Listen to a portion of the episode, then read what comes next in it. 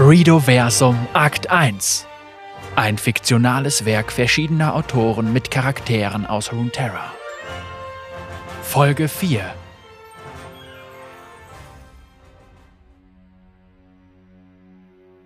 Ich weiß nicht, wo die einzelnen Stücke sind.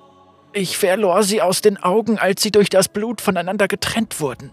Was willst du also von mir? Der alte Mann zuckte im Schlaf und wollte sich hin und her wälzen. Trotz der Tortur, die er anscheinend durchmachte, waren keine Schweißperlen auf seiner Stirn ersichtlich. Sein Bett, das er in den Berg gehauen hatte, war nicht sonderlich groß. Im Gegenteil, es umschloss seinen Körper perfekt, so dass er nicht Gefahr lief, während des Schlafens seinen wichtigsten Erholungsort zu verlassen, denn das könnte fatale Folgen nach sich ziehen. Vor vielen Jahren wäre er während eines Albtraums beinahe in den Tod gestürzt, denn der alte Mann lebte auf dem Tagon. Als Kind war er in den Berg geflüchtet und seitdem nie wieder zurückgekehrt, denn in der Nähe von anderen Menschen fühlte er sich nicht wohl. Er war eine sehr einfühlsame Person, vielleicht etwas zu einfühlsam. Er nahm die Gefühle und Emotionen seiner Mitmenschen und anderen Lebewesen in sich auf, was ihn auf Dauer innerlich so zerriss, so dass es ihm nicht möglich war, in der Nähe von diesen zu leben. Die Namen seiner Eltern hatte er vergessen, aber er wusste, dass sie niemals nach ihm suchen würden und auch kein anderer seines ehemaligen Volkes. Er schlug die Augen auf und musste sich kurz orientieren.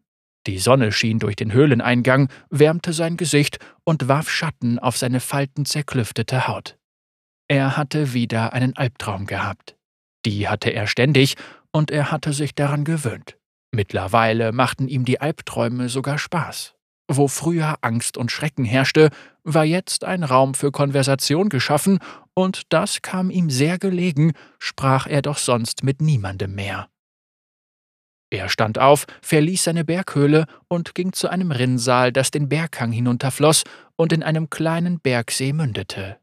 Dort wusch er sein Gesicht und nahm einen erfrischenden Schluck. Er war dankbar, diesen Fleck auf dem Tagon entdeckt zu haben, denn hier mangelte es ihm an nichts. Die Stelle war etwas Besonderes, denn hier war tatsächlich Leben möglich und sogar mehr als das. Er fand sie, nachdem er den Gipfel des Tagons erreichte und eigentlich schon wieder beim Abstieg war.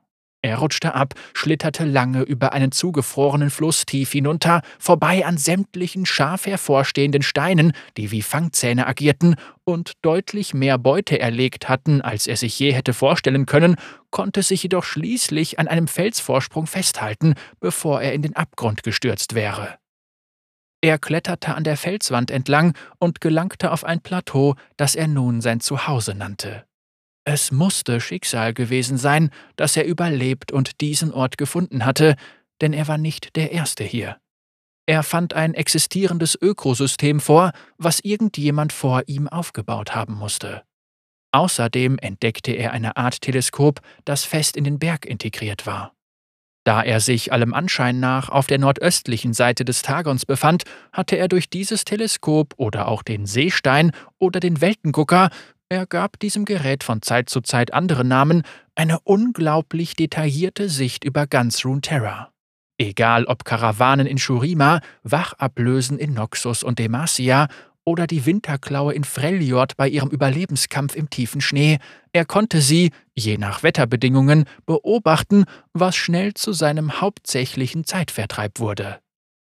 Besonders interessant waren aktuelle Ereignisse in Demacia, Noxus und Shurima.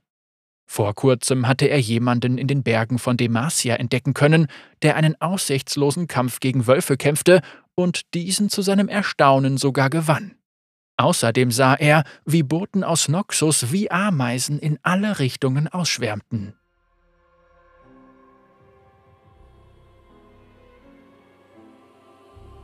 Er dachte über seinen Albtraum nach. Wieso wollten sie immer wissen, wo die einzelnen Stücke sind? Es war die größte Graunacht, seitdem er denken konnte, gewesen. Ganz Runeterra war vom schwarzen Nebel eingenommen und er hatte beobachtet, wie der gestürzte König und seine Handlanger die sogenannten Fesseln suchten und auch fanden. Die Wächter des Lichts taten zwar ihr Bestes, um dies zu verhindern, aber sie waren nicht sonderlich gut organisiert und zu sehr mit sich selbst beschäftigt. Er selbst war unentdeckt dagewesen, als Pantheon in Viegos Bann gezogen wurde, und er hatte ein seltsames Gefühl bei dieser Begegnung gehabt. Viegos Emotionen, seinen Schmerz aus nächster Nähe zu erleben, war das eine, aber da war noch etwas anderes. Etwas Zurückhaltendes, etwas Irritierendes, etwas Böses. Auch wenn die Wächter des Lichts hinterher erzählten, dass sich ein Portal nach Kamavor öffnete und Viego besiegt wurde, war das nicht die Wahrheit oder zumindest nicht die ganze Wahrheit. Er war besessen, nicht nur von Isolde, sondern von einer fremden Macht, die man so sonst nur in Ikathia spüren konnte. Diese Macht war auf der Suche nach etwas, etwas, das sie selbst noch nicht kannte, aber wusste, dass es existierte in Kamavor. Und jetzt war es nicht mehr dort.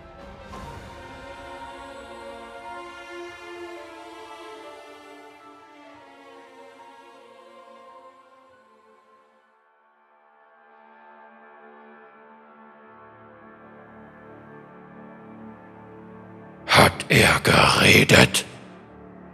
Eine tiefe, dunkle Stimme, die vor Zorn bebte, dröhnte durch eine spärlich mit Fackeln beleuchtete unterirdische Halle.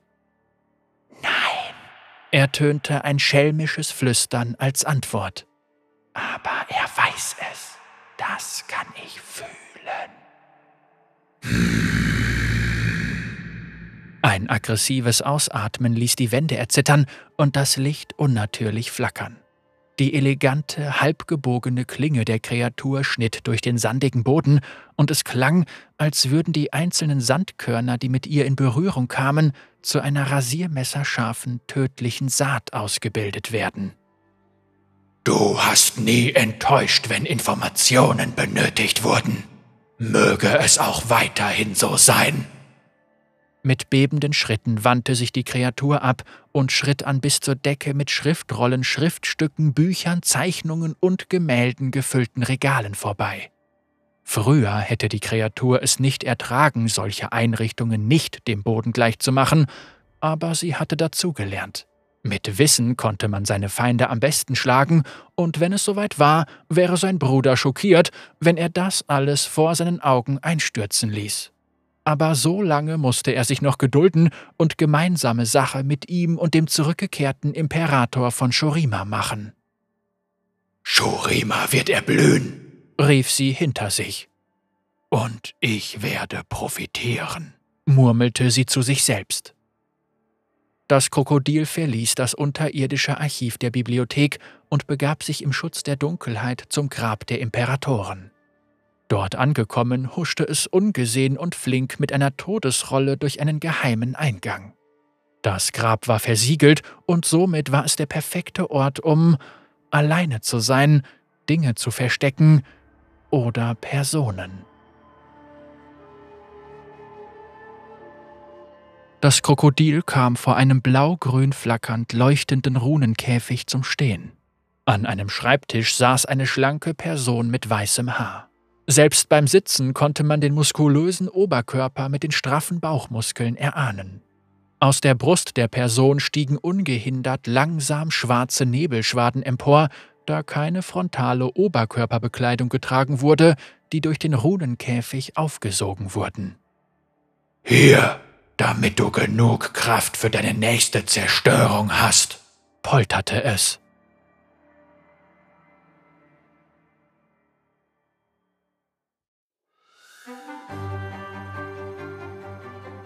Yumis Schnurren wich irritierter Stille, als sie nach einer langen Reise mit Buch wieder im Vorland von Bändel ankam.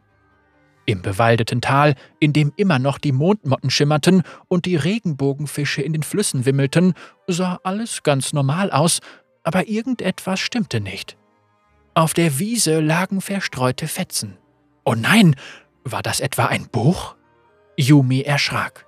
War das Buch?